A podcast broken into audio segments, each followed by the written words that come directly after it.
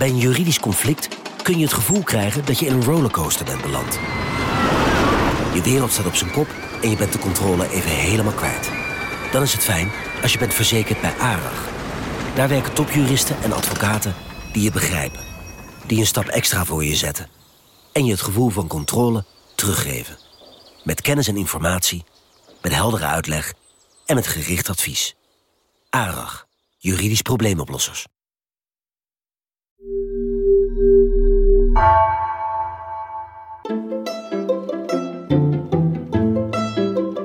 Welkom. Wij zijn Onbehaarde Apen. Dit is een podcast van NRC over wetenschap.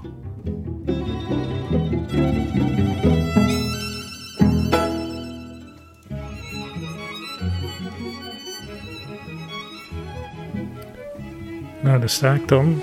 Kamer E002 op de Uithof. Van Heidelberglaan 1. Psychologisch eh, instituut. En ik ben nu in een kamer. Een vierkante kamer met in het midden een groot bureau waarop twee armen liggen. Het zijn een soort handen van een eh, etalagepop. En er staan een paar stoelen en een, de typische kasten die altijd in een universiteit staan. Een uh, ladekast voor uh, allemaal artikelen. Een kast die op slot kan voor allerlei geheimzinnig materiaal. En ik denk dat daar Chris Dijkerman weer aankomt. Die gaat mij nu een handillusie geven. We gaan het vandaag hebben over het zelf. En dat hebben we eerder gedaan. In aflevering 10 van Onbehaarde Apen uit 2018 alweer. En daarin bespraken we al dat dat zelf een soort model is in je hoofd. En dat dat model ook makkelijk in de war te schoppen is. En als dat gebeurt, dat je dan een out-of-body experience kan krijgen. Ja, Hendrik, waar stonden we toen? Wat, wat, is, wat, wat betekent die zin, de, het zelf is een model? Nou, dat heel simpel gezegd is, we denken dat we ons lichaam ervaren. Hè? Dat je dus je arm beweegt, dan beweegt je arm en, en uh, je, voelt, uh, je voelt waar die is. En uh, gewoon zoals je je hele lichaam ervaart. Maar wat je ervaart is niet je lichaam, maar is het model wat je brein maakt van hoe ongeveer je lichaam in elkaar zit. Dat klinkt nog best wel abstract. En twee jaar geleden hebben we al geprobeerd om dat wat concreter te maken. En toen deden we een experiment gewoon in de studio. En er is een, een, een, misschien kennen jullie dat wel, een heel grappig testje.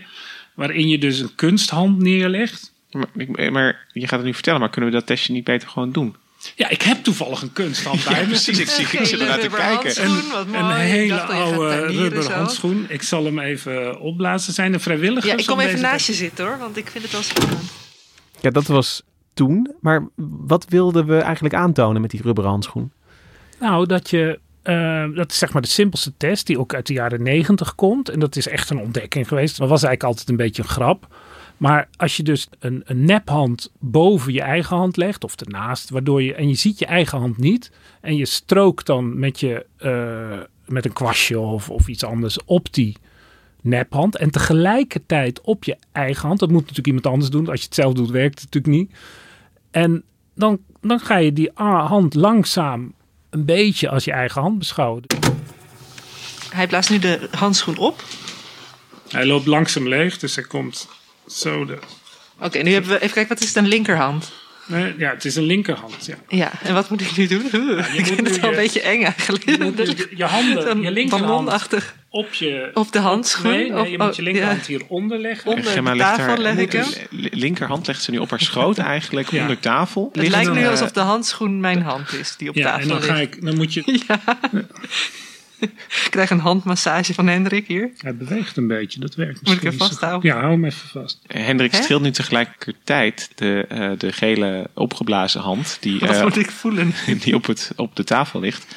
En uh, de hand goede die, masseur, die. Gemma uh, op, uh, op, op schoot heeft liggen. Nou, dit moet je dan een paar minuten doen. En wat moet ik dan? eh, Nou, het, het, ik denk dat het nu eh, misschien te, te rommelig gaat. Dat was dus onze interpretatie van de rubberen handillusie. Een beroemd experiment uit de jaren 90. Wil je daar nou meer over weten, over die basis en waar dat vandaan komt? Luister dan vooral aflevering 10. En vandaag gaan we een stap verder zetten. In het zelf als een model van je brein, ja, waar je eigenlijk je hele bewustzijn in samenkomt. Vrees niet als je aflevering 10 niet gehoord hebt of geen tijd hebt om die te luisteren, want we komen een heel eind. En het gaat een uh, wilde rit worden. Ja, dat kan je wel zeggen, ja. Ja, Hendrik, wat is er sindsdien allemaal, allemaal gebeurd in het zelfonderzoek? Nou, dat is natuurlijk virtual reality eigenlijk. Dat je dus uh, uh, met zo'n bril op kun je ook er zijn allerlei mogelijkheden. Je kan een kunstlichaam krijgen, een avatar. Of, er, zijn veel meer manipulaties mogelijk. Zou je eigenlijk kunnen zeggen dat met virtual reality, wat ik vooral ken uit games, van, van je kunt een, een mooi spel spelen in een andere wereld zijn, maar dat je een soort rubberen hand extreme kan uitvoeren. Doordat je dus niet alleen maar doet alsof iemand een ander hand heeft, maar een heel ander lichaam. Ja, dat is natuurlijk de, de truc. En dat, dat, dan, dan, dan kan je tegen duwen, zeg maar. En die onderzoeken worden vooral in het buitenland gedaan, maar soms worden ze ook in Nederland gedaan. En uh, Anouk Keizer van de Universiteit uh, Utrecht, die is, heeft daar ook al, uh, die is er al tien jaar mee bezig. mijn naam is Anouk Keizer en ik ben universitair docent bij de Universiteit Utrecht, bij de afdeling Psychologische Functieleer. Ja, en zij heeft dus haar onderzoek vooral gericht op mensen met, ja, wat je zou kunnen zeggen, psychiatrische aandoening anorexia, allemaal dat soort dingen. En in die hoedanigheid doen we dus ook soms onderzoeken waarin mensen lichamelijke illusies ervaren. Ja, zij laat mensen in een uh, kale ruimte, echt zo typisch wetenschappelijk, zo kaal mogelijk, want anders zou dat allemaal af kunnen leiden uh, hoe het eruit ziet van tevoren. Allemaal vrij primitief, maar toch heel werkzaam. Dan krijgen ze een full body illusion. En in full body illusions krijgen mensen dus het gevoel dat een ander lichaam dan hun eigen lichaam van hun is. En dan krijgen die mensen een bril op en dan kijken ze naar beneden. En waar je dan je gewone lichaam verwacht, zie je dan iets anders. Dan zien ze dus niet meer zichzelf, maar dan zien ze het lichaam van iemand anders, namelijk een, uh, een avatar. Ja, een avatar is natuurlijk een geprogrammeerd lichaam, een, een, uh, wat je ook in games uh, kan, kan hebben. Van, van heel simpel tot heel geavanceerd, dat je dus wij spreken, als je dan in de spiegel kijkt, zie je een ander gezicht. Kan je allemaal manipuleren via die bril. En om de illusie meer kracht bij te zetten, doen we meestal nog een manipulatie met kwastjes. En wat we met die kwastjes doen, is dat we mensen op hun echte lichaam aanraken.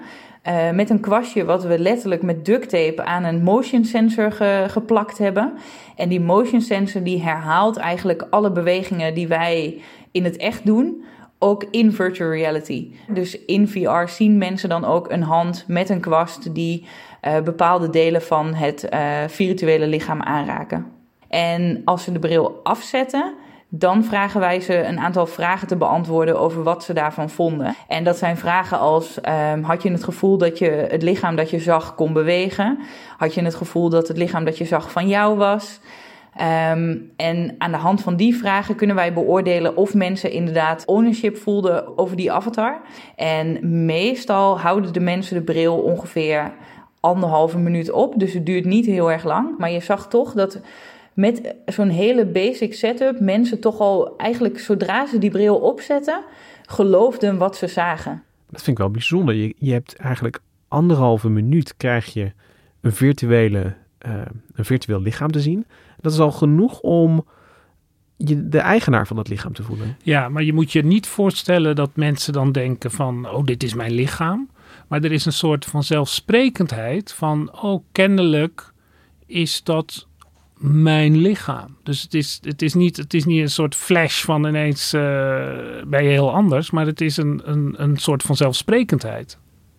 Het is moeilijk uit te leggen misschien, maar dat, het woord ownership suggereert dat je zeg maar ineens spik en span helemaal vernieuwd bent. Maar het wonderlijke is, dat is het echte wonder, dat het eigenlijk heel makkelijk gaat. En ook helemaal niet met een soort, je hoort ook niet een soort klik in je hoofd van, ik heb een ander lichaam. Nee.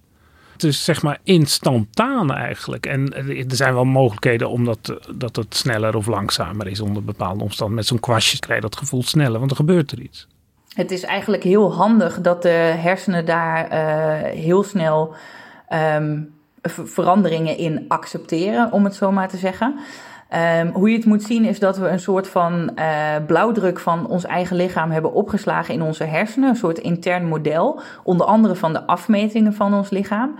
Dat hebben we vooral om ons eigen lichaam veilig te houden. dus als we ergens lopen en het is heel smal of het is heel laag, dan stuurt ons brein automatisch ons lichaam aan door even uh, je hoofd in te trekken, zodat je je hoofd niet stoot, of door even je schouders te draaien, zodat je niet ergens tegenaan loopt. Want het kan bijvoorbeeld ook dat je even een rugzak opdoet of uh, je hebt iets in je handen wat veel breder is. Dat moet ook snel in je, in je blauwdruk geïntegreerd worden. Want als je uh, daar een half uur mee wacht en je, bijvoorbeeld, uh, je bent aan het sjouwen met een stapel planken en die maakt jou veel breder. Als dat pas een, na een half uur geïntegreerd is in de blauwdruk van je eigen lichaam, dan zit je al lang vast in die steeg. Ja, ik begrijp nu wel een beetje wat je bedoelt. Van het, het is ook echt uh, cruciaal dat dat snel gebeurt. Want ja, inderdaad, je zet iets op je schouder of, of, en, en daar, daar moet je rekening mee houden. Ook al is het niet jouw lichaam per se. Ja, en in werkelijkheid is dit natuurlijk niet ontwikkeld uh, om met planken door een steeg te lopen. Maar het is precies hetzelfde als met een prooidier op je rug uit te wijken voor een mammoet die op je afkomt rennen, bij wijze van spreken. Om een klassiek voorbeeld uit de evolutie te noemen. En alle zoogdieren hebben dat ook natuurlijk. Ik liep afgelopen weekend nog met een, een kindje op mijn rug. En dan kreeg ik ook wel de opmerking van pas je op voor de takken die je voor jezelf zeg maar wegduwt. Dan krijg je een hele evolutionaire terugkoppeling. Zeker. En dit is, dit, ik, ik vind het een prachtig inzicht in hoe het brein werkt en hoe ons dat en onze kindjes veilig heeft gehouden. Vooral de jouwe. Lange tijd. Um, maar hebben we ook nog iets aan die kennis? Kun je er iemand mee helpen? Nou ja, Anouk Keizer heeft dit onderzoek in de tijd opgezet omdat ze heel erg bezig was met onderzoek van anorexia-patiënten. En ze probeerde te kijken of waar natuurlijk een, een, anorexia is een verstoring van het eigen lichaamsbeeld. Want die uh, meisjes, het zijn bijna altijd meisjes, die blijven maar afslanken en, en niet eten. Terwijl iedereen zegt, je bent hartstikke mager. Nee, nee, nee, ik ben nog veel te dik. Kun je dat ook op een andere manier manipuleren? Daar zit het probleem natuurlijk in die, in die, in die uh, lichaamsmodel. En wat gebeurt er dan als je iemand met anorexia dan zo'n illusie geeft, zoals jij beschreef? Nou, het meest frappante, en dat was niet eens onderdeel van het onderzoek, was dat die meisjes, uh, het waren allemaal meisjes die meededen, die zetten de VR-bril op, die keken naar beneden en stuk voor stuk zeiden ze: Oh wow, ik ben nu echt zo dun. Terwijl ik ernaast stond en dacht: Ja, maar de avatar die je nu ziet, die is dus eigenlijk best wel wat dikker dan jij in werkelijkheid bent. Dus ze beoordeelden hun lichaam, wat ze wel min of meer als zichzelf beschouwden, ineens heel anders op een cruciaal vlak. Maar daarnaast hebben we ze gevraagd om uh, de afmetingen van hun eigen lichaam in te schatten. Dus hoe breed denk je dat je schouders zijn, je middel, je heupen. En toen zagen we dus dat mensen met, uh, met anorexia, dat die hun eigen lichaam beter gaan inschatten nadat je ze zo'n uh, VR-illusie laat doen. En dat was eigenlijk wel heel bijzonder, want dat geeft aan dat een hele hardnekkige overtuiging bij anorexia-patiënten dus wel te veranderen valt. Het is wel mooi dat je dus eigenlijk wel dus ook bij dat zelfbeeld kan komen door juist een ander lichaam te tonen. Ja. Zeg ik het dan zo goed? Ja, je kunt het manipuleren vooral. Je ziet dus dat op zo'n cruciaal element van hun beleving van de wereld en zichzelf kun je dus via ja, manipulatie van het lichaamsbeeld, want iets anders is het niet, kun je al een, een effect in hun dieper in hun beoordeling van zichzelf uh, veranderen. En we hadden het er aan het begin over dat, dat zo'n illusie al, ja, na anderhalve minuut heb je al een, een zijn die kwastjes komen al een beetje overeen met wat je dan verwacht. Geldt dat ook voor zoiets ja, dieps als, als een, een verstoord zelfbeeld bij anorexia? Ja, is dat dan ook, is, is dat al lang genoeg om daar nee, iets te veranderen? Nee, nee. Dat zijn natuurlijk hele diepe kwesties. Dat ga je niet met anderhalve minuut uh, veranderen. En het is ook niet zo dat dit nu tot een therapie leidde. Maar het was bijna fundamenteel onderzoek om, om hier wat aan te doen. Want Anouk Keizer zei ook van ja, ik ben ermee opgehouden. Want het, het probleem bij deze patiënten is dat ze een verwrongen zelfbeeld hebben eh, van hun lichaam. En dat ga je dan nog verder manipuleren. Dat lijkt me niet zo handig. Dus er zijn andere trajecten opgegaan. Maar dit was wel een cruciaal element in het hele denken over wat, wat is er nu aan de hand. En toen je aan het begin van de aflevering vertelde van ja, mijn kijk op dat zelf is wel een beetje veranderd. Is dat dan door dit soort experimenten die zeg maar ja, toch uh, laten zien dat je best wel snel bij dat zelfbeeld kan komen? Nee, eigenlijk niet. Want dat, dat, dat was nog helemaal het lichaamsbeeld. Hè. We kijken naar ons eigen lichaam niet direct, maar via dat model wat het brein uh, maakt en wat dan heel snel wordt aangepast als er iets is. Of dat nou planken zijn of een VR-bril. Nee, het was een onderzoek van een uh, Poolse onderzoeker die in, het, in Zweden werkte, bij een van de instituten die daar heel veel aan doet, het Karolinska Instituut. En die, uh, die had een geniaal idee, vond ik, en daar heb ik toen ook over geschreven, een paar maanden geleden, uh, om te kijken, want er wordt altijd met een avatar of, of met een vreemde, maar hij dacht van ja, maar in werkelijkheid gaan we natuurlijk heel veel om met onze vrienden. Wat als we nu het mensen het lichaam van een vriend van hun geven in zo'n VR-illusion, zo'n body swap. Dus niet een, een geconstrueerde avatar die eigenlijk door een ja, programmeur bedacht is, maar gewoon beelden van een, ja, het lichaam van een echte vriend. Ja, hij dacht van ik ga nu vrienden verwisselen. En dan laat ik ze eerst een persoonlijkheidstest doen, of dan moeten ze elkaar inschatten. En dan kijken of dat verandert als ze dus daar liggen en dan naar beneden kijken en zien het, het, het iets dikkere of, of iets vreemdere of het gewonere lichaam van een vriend. Dat ze natuurlijk goed kennen. En ze liggen stil.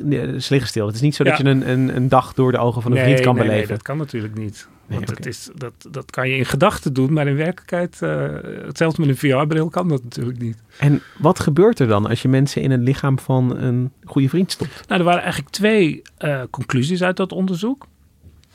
Uh, ten eerste dat als dat goed ging, dat ze dus echt dachten, nou, dat wel ongeveer mijn lichaam, zo moet je het een beetje zien. Dan, uh, dan als ze dan zelf een persoonlijkheidstest met die VR-bril opdeden, dan schoof hun persoonlijkheidsinschatting een beetje op naar hoe ze aanvankelijk hun vriend hadden ingeschat. Dus hoe ze zichzelf beleefden tijdens die test dan natuurlijk alleen, uh, schoof een beetje op.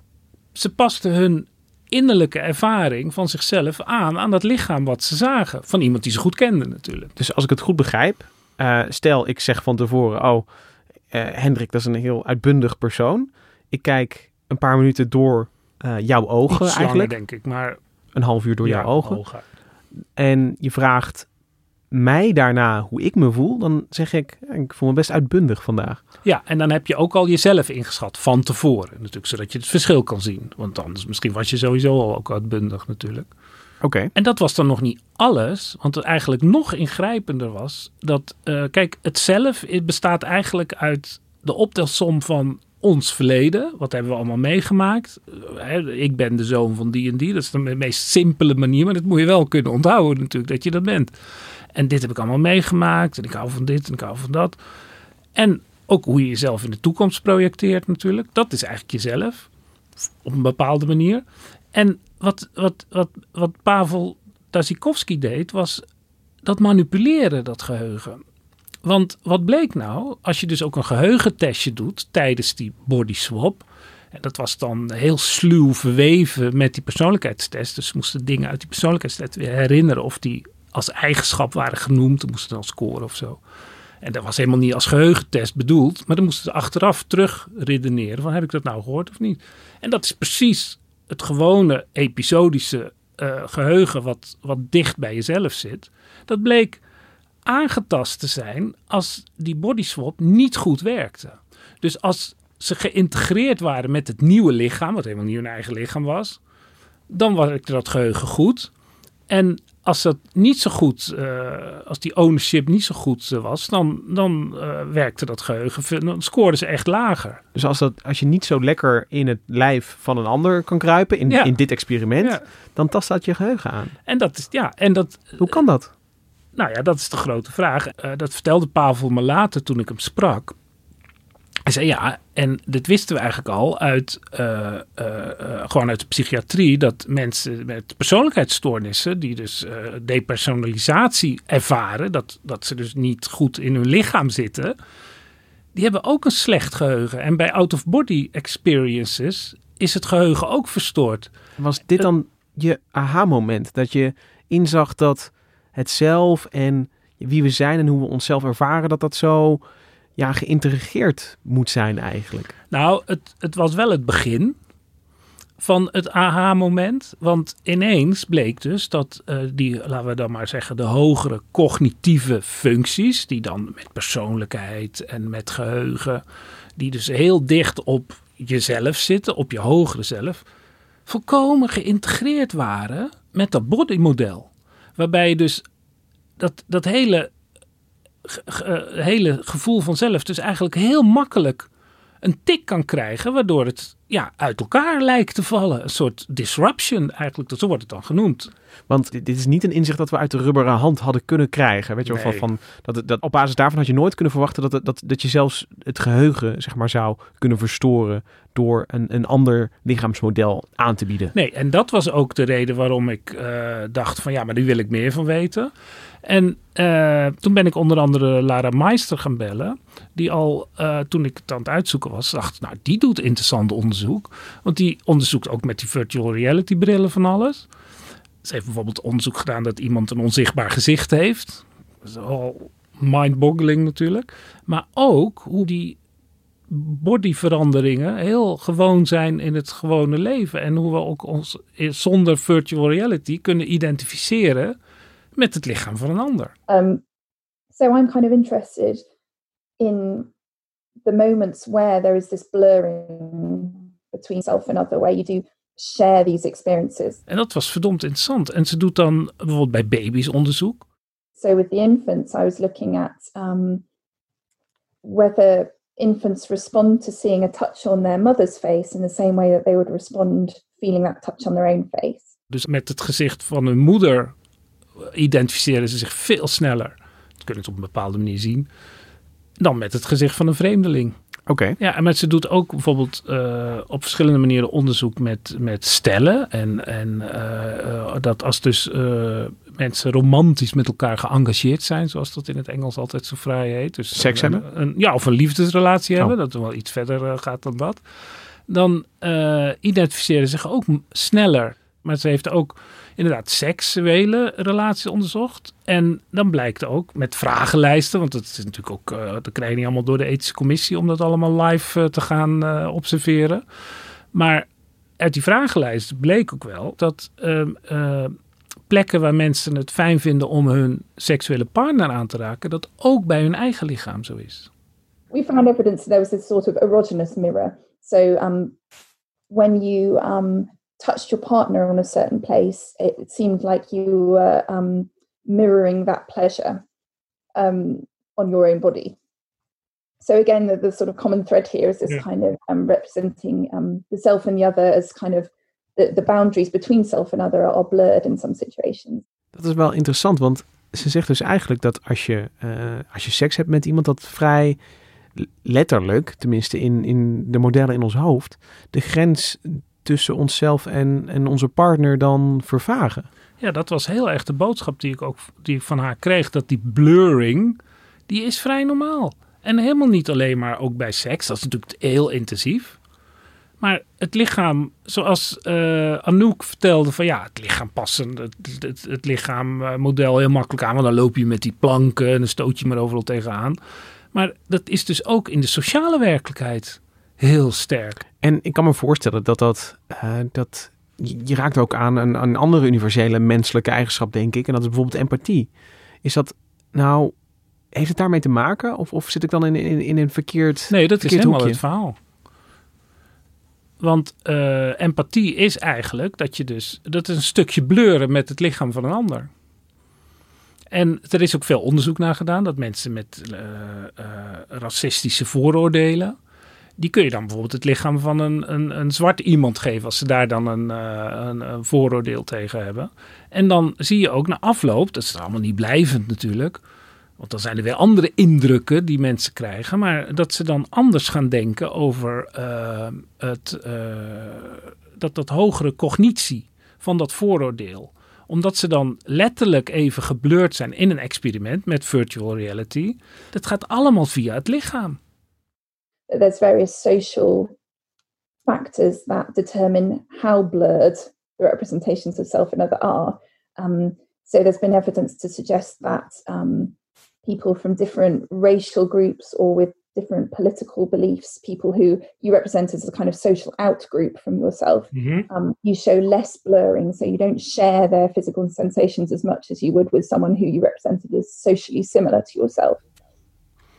Maar dit is wel Ik, ik, ik, ik voel het, eh, het zelf ook een beetje eh, trillen. Maar... Je wordt geblurred, hè, nu? Ja, want ik, ik zit even te denken. Dus, dus uh, Meister vertelde aan het begin van... Ja, met je, met je, voor baby's en moeders werkt het al heel sterk. Daar kun je sterk mee identificeren. Maar het werkt dus ook de andere kant op. Dat als je je heel nadrukkelijk niet identificeert met een bepaalde ander... of dat nou iemand is van een bepaalde politieke overtuiging, religie of huidskleur... Wat dan ook, ja. Dat het dan dus ook moeilijker is om je dus in of in zo'n experiment, maar waarschijnlijk ook in het echte leven, dus om, om je daarin te verplaatsen. Heb ik het al goed begrepen? Ja, en dat, je ziet dus ook dat we al een letterlijke metafoor gebruiken. Je verplaatsen in de ander.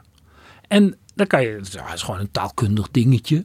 Maar dit soort experimenten, die bevestigen eigenlijk wat, wat, wat uh, de embodied cognition zegt. Dat je dus voortdurend denkt met de categorieën en dat, kun je bijna letterlijk opvatten met de categorieën van uh, je lichamelijke denken. Dat is empathie, iets heel hoogs en gevoeligs.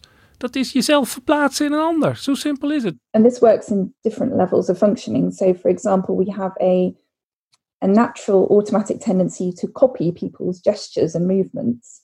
Um, but we also have higher level control processes going on in our brain to stop us from doing that. Because, you know, if we just copied everything that we ever saw, we'd never get anything done, right? Dus er is een voortdurend evenwicht tussen cognitief grenzen stellen, dat je niet overal achteraan loopt, en, en dat gevoel. En dat zijn dus, het is een enorme machine die onder je gedachten zit te werken.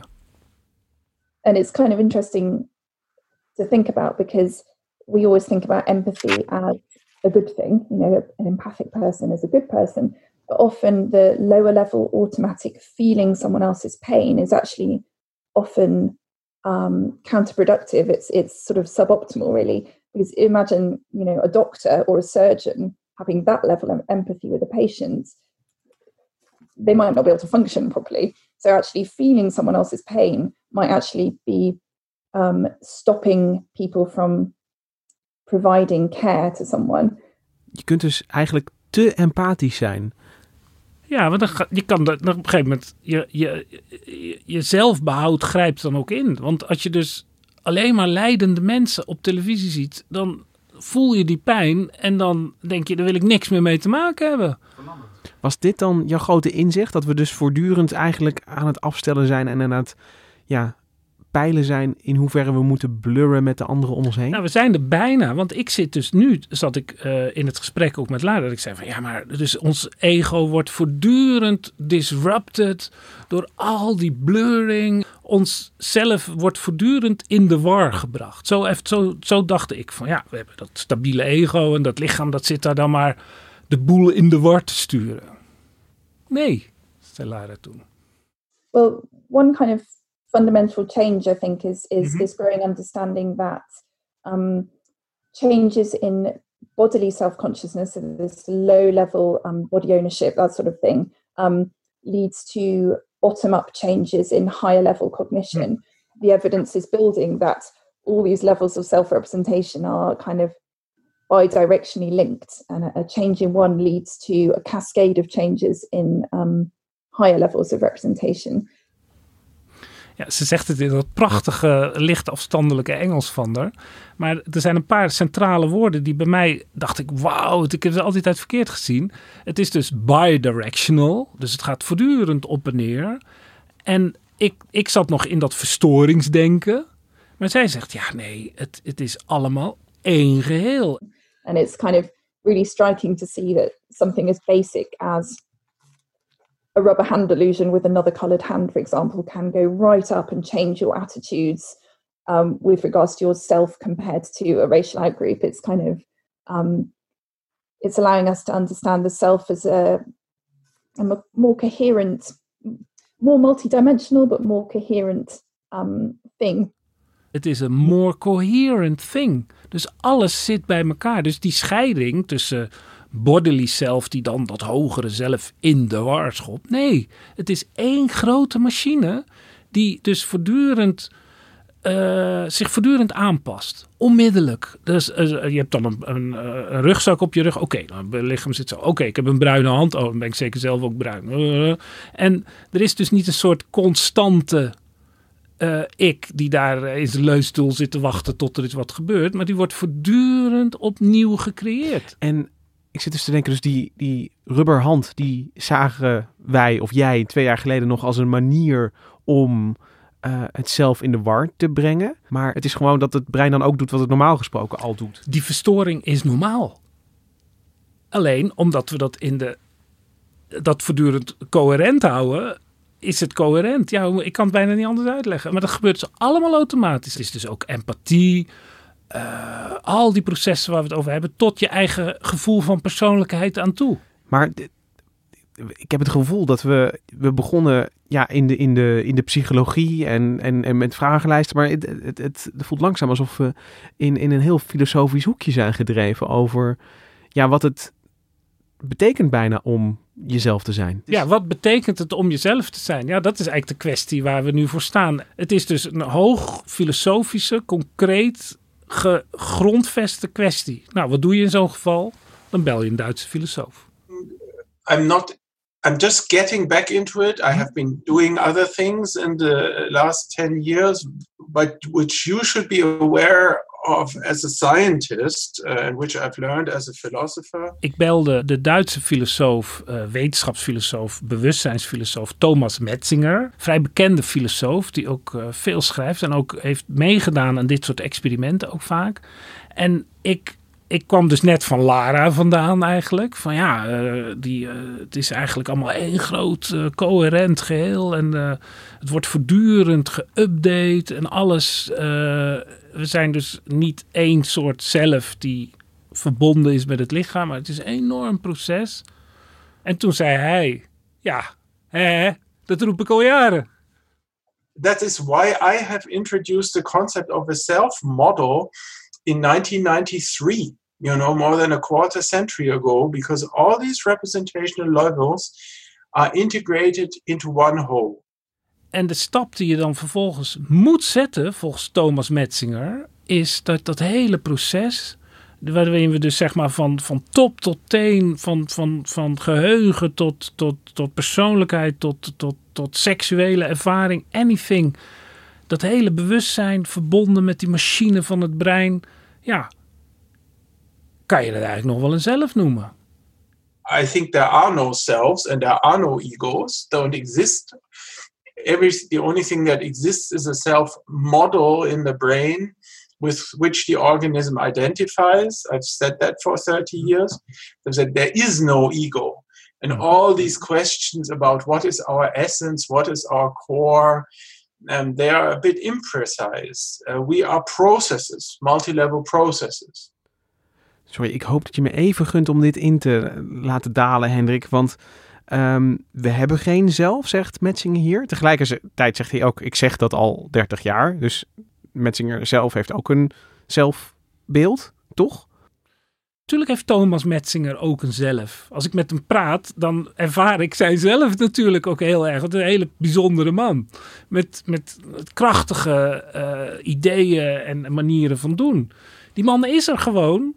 Alleen, we zijn gewend om dat als een soort koor te zien. Een soort, soort ongrijpbaar uh, geestelijk iets. Maar hij zegt, het is een proces. Het is een multilevel process. Het is dus iets wat voortdurend gerecreëerd wordt. So your model of yourself as a person is seamlessly integrated with your body feelings and your gut feelings and your emotional self model. Hij zegt ook, het, het zal eigenlijk bijna niet lukken om dat altijd maar duidelijk voor ogen te hebben. Het is bijna wiskunde, zoals de werkelijkheid die we zien, door de wiskunde misschien het beste beschreven kan worden. Maar het, zo leven wij natuurlijk helemaal niet. Ja, ik moest ineens denken aan um, onze aflevering over, over de zon.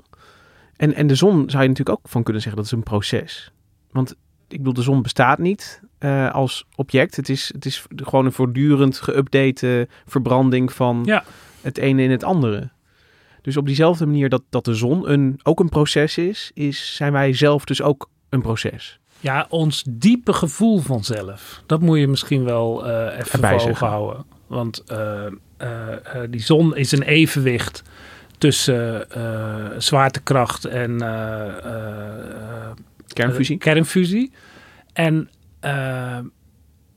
met een voortdurend hersteld evenwicht. En zo worden wij ook voortdurend de grenzen van onszelf, wie we zijn, worden voortdurend bijgepast en aangepast op, op de diepste niveaus. Dat die dagelijkse processen, daar zien we dat ook voortdurend, die voortdurende bijschaving van onszelf. En zoals Lara dat heel erg benadrukt, Lara Meister, doet Thomas, Thomas Metzinger, doet dat ook.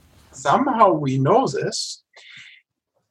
We, we know this from having sex. We know this from sleeping in one bed if you're married for decades and hugging each other. We know it from dancing if we dance passionately or intensively.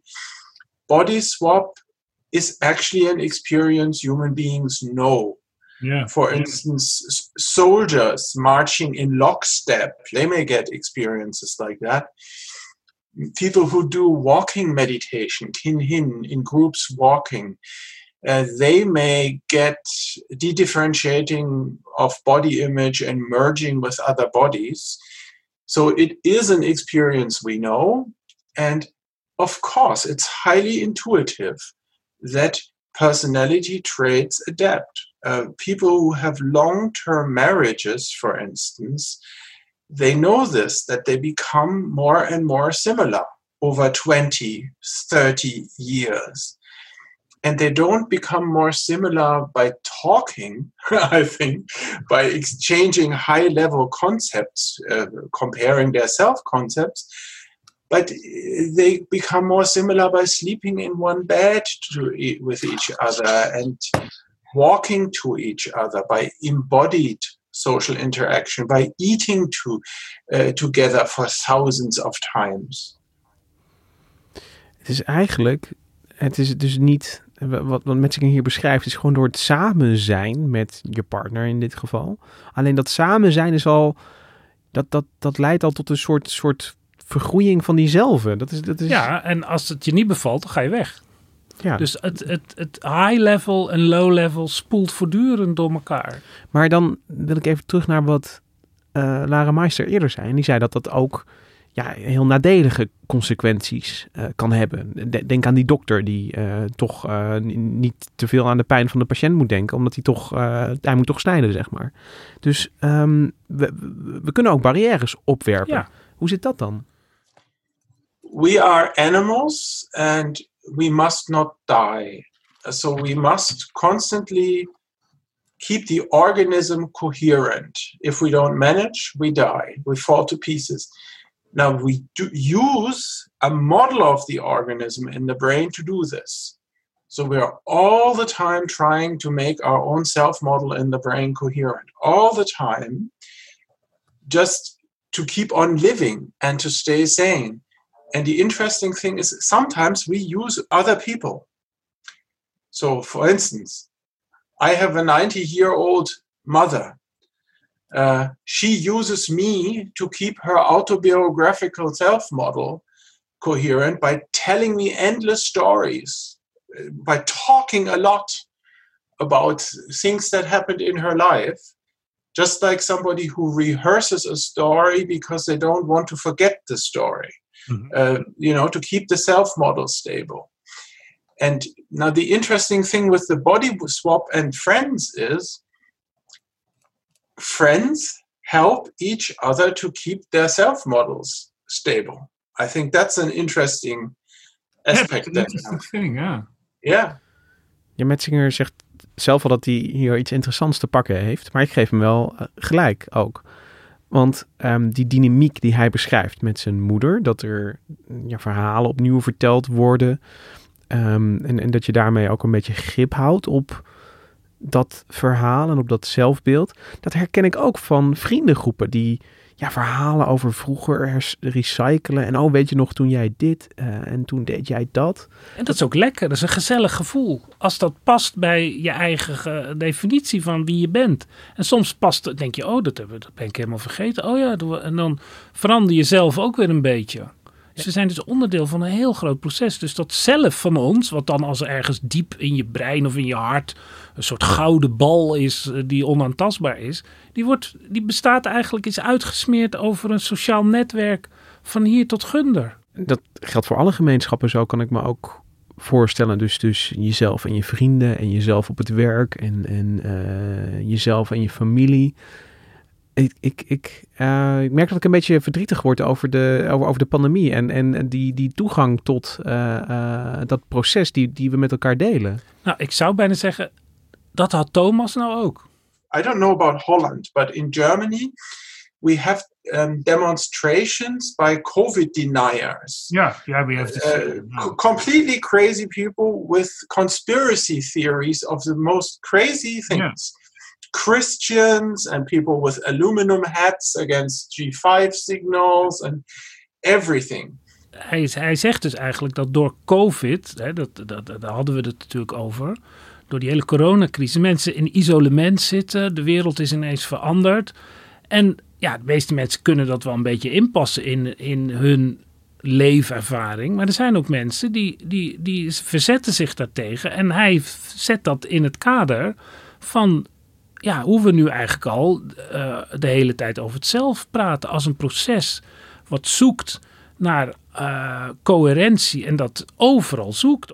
And I think, given this uh, story of the um, self model, you can understand what conspiracy the- theories really are. Bizarre interpretations of who one is or what the world is are often attempts to keep the self model stable. And the general principle is the organism tries to live, it wants to keep its self model stable truth is only a second thing. En, en, en zo bewaken we onszelf eigenlijk, nou ja, de, de, de machinerie die bewaakt zichzelf eigenlijk voortdurend in een, in een pijlend zoekend proces. Ja, dus met een conspiracy theory gaat wel heel ver om dat zo erin te plakken. Maar het is, it makes sense, vind ik. En nu begonnen we deze aflevering met iemand eh, die jij geen hand ging geven, maar iemand die jou een illusie ging geven. Dus Ja. jij ging op zoek naar zo'n verstoring. Met, met alle, al die kennis over het zelf die je dan meebrengt in zo'n experiment. Ik kan me voorstellen dat jij ontzettend nieuwsgierig bent naar hoe dat dan in de praktijk gaat uitpakken. Eh, nou, ik ging eigenlijk vooral omdat Thomas Metzinger mij een beetje de les las. Dat is eh, eh, dat ik dat nog nooit had meegemaakt. Waarom heb je dat nog nooit gedaan? Kan je nou die body swap zo serieus over praten als je dat niet zelf hebt meegemaakt? Dus ik dacht, ik moet zelf wel eens iets doen. Dat vond ik wel een goed punt eigenlijk. Een externe prikkel. Externe prikkel. Even aan dat eh, ego-coherentie schudden. In dit geval met eh, professor Chris Dijkerman, die me eerst de rubberen handillusie eh, liet ervaren. Maar later zijn we doorgelopen naar een ander kamertje, waarin een geavanceerde video eh, manier van eh, de rubberen handillusie eigenlijk was. nou, ga zitten, zou ik zeggen. Ik ga dus nu rond voor een soort ouderwetse grote dikke televisie met vier gaten erin, of drie. En ik denk dat ik mijn kin op een soort dingetje moet zetten. Precies. En ik zie allemaal spiegels. Ja, Dit ding weer even opzetten. dus ik leg nu mijn handen in de twee gaten Nou, ga ik. onderin zitten. En die zie ik dan niet meer, want het gaat er denk ik een lichtje aan. En ineens zie ik mijn handen weer. Ja, ik zie dus een soort videobeeld van mijn eigen handen. God, dat zijn mijn handen, maar ze zijn eigenlijk iets kleiner dan ik ze verwacht. het is wel knap gedaan, zeg. Nou, je kunt je handen ook gewoon bewegen. Ja. Dus dat beweegt allemaal. Ja. Dus als je nou maar gewoon... Ik zie mijn horloge, ik zie mijn overhemd, Ja. mijn ring. Ik ga nu een paar trucs uithalen. Ik heb even... Even kijken, als ik nou dit... Nou, beweeg je handen nou eens. Oh ja, nu vertragen ze iets of zo. Of nee, ze zijn gespiegeld. Ja, Ze zijn gespiegeld. Ja. Geweldig. Dat is wel heel vreemd, zeg. Je kan nou ook dit doen. Als je nou je rechterhand beweegt, en je linkerhand. Nou heb ik twee dezelfde handen die ik alleen maar met rechts kan besturen. Dat is gek, zeg. Dus dit, en dan, eh, nou, dit is nog een andere truc. Nou, Nu, nu zijn het ineens de handen van iemand anders, want ze steken van de andere kant. Maar ik raak nu al in de war welke hand dan van mij is als ze tegenover me zitten. Of welke de linker en de rechter is. Maar nu zijn ze weer goed. Nou, zijn ze weer goed. Nou Het is maar goed dat ik mijn ring om op mijn links heb, dan kan ik het herkennen. probeer ze nu eens te bewegen. Nu is eh, rechts is, eh, bevroren, links kan bewegen. En ik begin langzaam ook in de war te raken van ja, wat is nou eigenlijk mijn linker en mijn rechterhand? En ik kan nou ook, wacht even, ze nou weer alle twee, nou kunnen ze weer alle twee. Nou kunnen ze weer alle twee. Dan kan ik ze ook aanraken. Ik kan mijn eigen handen dus aanraken met de ander. Dus dat is helemaal van mij. Ik ga nog een ander trucje doen. Even kijken wat er nu eh, gebeurt. Nu zijn ze vertraagd of zo. Ja, als het goed is, is de linkerhand nu een beetje vertraagd. Ja, dat is gek zeg. Dus rechts kan ik gewoon bewegen. En dan laat ik gewoon mijn vingers rollen. En wat ik rechts, links doe, dat is ineens... Dus ik hou hem nu stil, maar hij beweegt nog. Hij loopt eh, zeg maar een seconde achter. Ja, Oh, dat is echt eng. ja, dus dat is iets wat wij, eh, wat wij dan agency noemen. Dus het gevoel dat je controle hebt over je handen. hè, Dat als je beweegt, dat je dan ook daadwerkelijk beweegt. Ja, agency. Dat ik dus beweeg, dat ze echt van mij zijn. Dat ik de macht over mijn handen heb. Dat wordt aangetast daardoor. Ehm, als je nou je, je ene hand weglegt en, je, Zo, die leg ik op. Ja. en dan van je andere hand een vuist maakt en alleen je wijsvinger uitsteekt. Dus nu wijs ik eigenlijk naar voren. En dan komt er een andere hand bij. Ja, dat is mijn hand. En dan, Oeh. even, dan moet je, misschien kun je hem iets naar achteren leggen. Dat is het. Dan ga ik hem vastpakken. Ja, nu voel ik hem ook echt. Ja. En nu ga ik eraan trekken. En moet je Oh, ja. wat er gebeurt. Wauw. De vinger wordt ineens heel lang. Zo, en probeer maar eens te bewegen. Ja, ja, dat is helemaal mijn vinger. Het is gewoon nog je vinger. Ja. Maar hij is wel wat langer. Ja, hij is echt langer. Het voelt ook alsof mijn hele, mijn hele arm ineens anders gepositioneerd wordt. Alsof ik ook bijna van de stoel afval. Dat is te sterk. Klinkt als het toch wel lukte om jou een beetje te... Je zelfbeeld in ieder geval een beetje Ja, in beweging te brengen. er werd behoorlijk aan geschud. En voelde je nou ook alsof je een beetje in de buurt kwam van dat, dat hogere zelfintegratie, de, de, de coherentiemodel waar je met Metzinger over had gesproken? Nou, ik had wel een heel diep gevoel van... eh, als ik dit een tijdje doe, dan kan ik ook net zo goed met links schrijven. Eh, weet je, links en rechts werden volkomen omgedraaid. En eh, je merkte ook dat je dus... eh, je kon je lichaam echt op een hele andere manier gaan besturen. En dat was eigenlijk vrij normaal. Dus wat Anouk Keizer in het begin zei... van eigenlijk in anderhalve minuut heb je, pas je lichaam, of nog sneller dan anderhalve minuut, pas je lichaam zich aan. Nou, kennelijk is het zo. Hey, en je vertelde net dat eh, ja, je was eigenlijk een beetje uitgedaagd door Metzinger om, om dit een keertje te beleven. Maar ja, je- ik, ik ken je ook als iemand die al, al jaren gefascineerd is in het zelfbewustzijn en in ja, hoe dat allemaal werkt en, en eh, over het zelf. Was je oprecht niet eerder zelf nieuwsgierig naar hoe dat zou zijn om, om, om in een andere staat te, te raken? Nou, ik, ik ben eigenlijk ook heel erg geïnteresseerd in het normale. In, in, ik vind eigenlijk die, die, die body swap in het dagelijks leven vind ik eigenlijk tien keer interessanter dan eh, dat je dat dan met een virtual reality bril eh, kan doen. Alleen dat, dat weten is, is bijna al genoeg voor je. Je hoeft het niet per se zelf te ervaren. Nee, Nee, dat, dat, dat kan. maar de, de, de, de werkelijkheid en... en maar je ervaart al zoveel. ja. Je va- ervaart al zo onvoorstelbaar veel. Moet je eens kijken wat je ervaart als je op de fiets naar huis gaat. Je probeert dat te dempen door naar een podcast te luisteren. Als je dat nou niet zou doen en alles ervaart wat je ziet, dat, dan, dan eh, je, ja, dat vind ik al heel veel. En ik heb wel eens een test gedaan van, van Nature, maar dat had net zo goed in de libellen kunnen zijn. Het was gewoon zo'n zo'n testje waar je een paar dingetjes moet invullen. En dan krijg je de conclusie als je het optelt eh, gratis thuis. Eh, en dat was over verveling. Hoe, hoe snel verveel je nou? En ik had de hoogste, ofwel de laagste score. Dat ik, eh, ik, ik, zou nog, ik zou nog geïnteresseerd kunnen kijken naar droog, opdrogende verf. Zoals eh, de redactie van Nature. het. En toen, toen ik dat las, toen dacht ik, god ja, dat is misschien best wel interessant om eens naar te gaan kijken. Ja, goed. Nee, ik, ben- ik ben toch blij dat je, dat je wel eh, jezelf ertoe hebt gezet om, om je, je handen te laten verwisselen en, en te, te, te, te verbuigen. Want eh, door jouw ervaring eh, hebben, hebben, heb ik daar in ieder geval wel iets van meegekregen. Ik vraag me nog wel iets af. Mensen blijven toch op zoek gaan, voor mijn gevoel, naar manieren om ehm, eh, ja, de werkelijkheid en zichzelf misschien intenser te ervaren door, door hun bewustzijn te veranderen. Soms met drugs of Ja, Ehm, tuurlijk. maar je, kunt je ook voornemen om, om inderdaad op de fiets te gaan en zeggen van, van en nu ga ik niet gewoon naar huis fietsen, maar ik ga alles in me opnemen. Dan, dan benader je dat misschien ook. Maar ik vraag me ook af of ja, dit instrument, virtual reality, wat, wat eigenlijk hier als een soort rode draad doorheen loopt.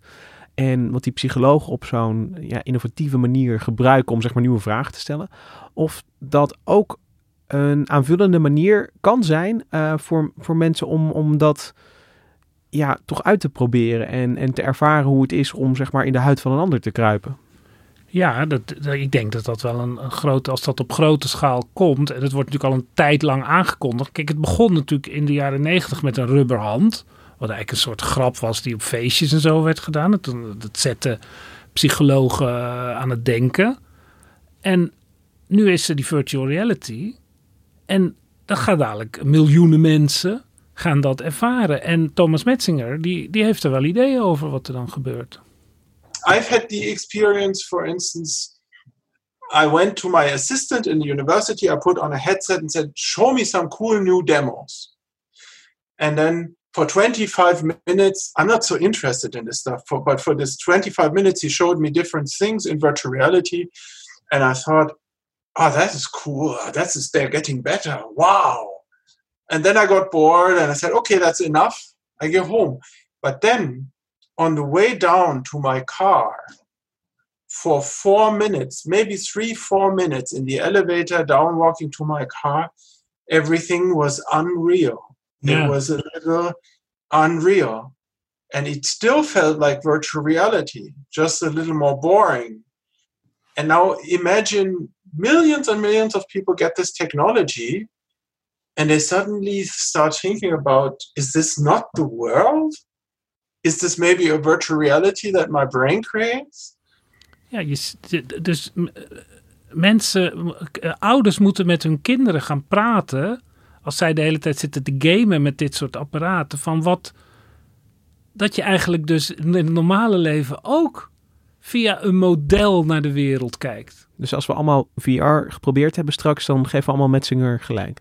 Ja, of, of, of uh, er ontstaan allemaal hele vreemde godsdiensten. Maar dat zullen we dan wel zien. Ik ben benieuwd. Dankjewel Hendrik dat je hier kwam vertellen over uh, jouw ervaringen met het uh, zelf en de manipulatie daarvan en het inzicht dat je daarin gekregen hebt. Uh, Mirjam van Zuidam, heel erg bedankt voor de productie van deze aflevering.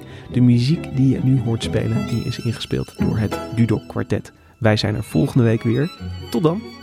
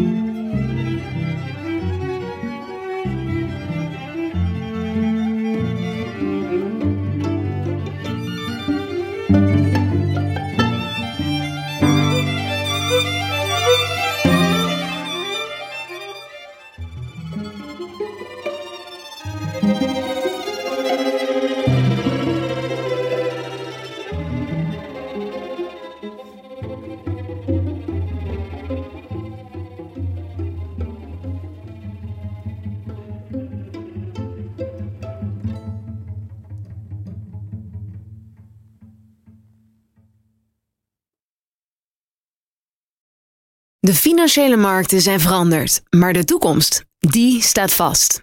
We zijn in transitie naar een klimaatneutrale economie. Dit biedt een van de grootste investeringskansen van onze generatie. Een kans voor u om mee te groeien met de pioniers van morgen. Meer weten? Ga naar carbonequity.com. Carbon Equity. Do good by investing better.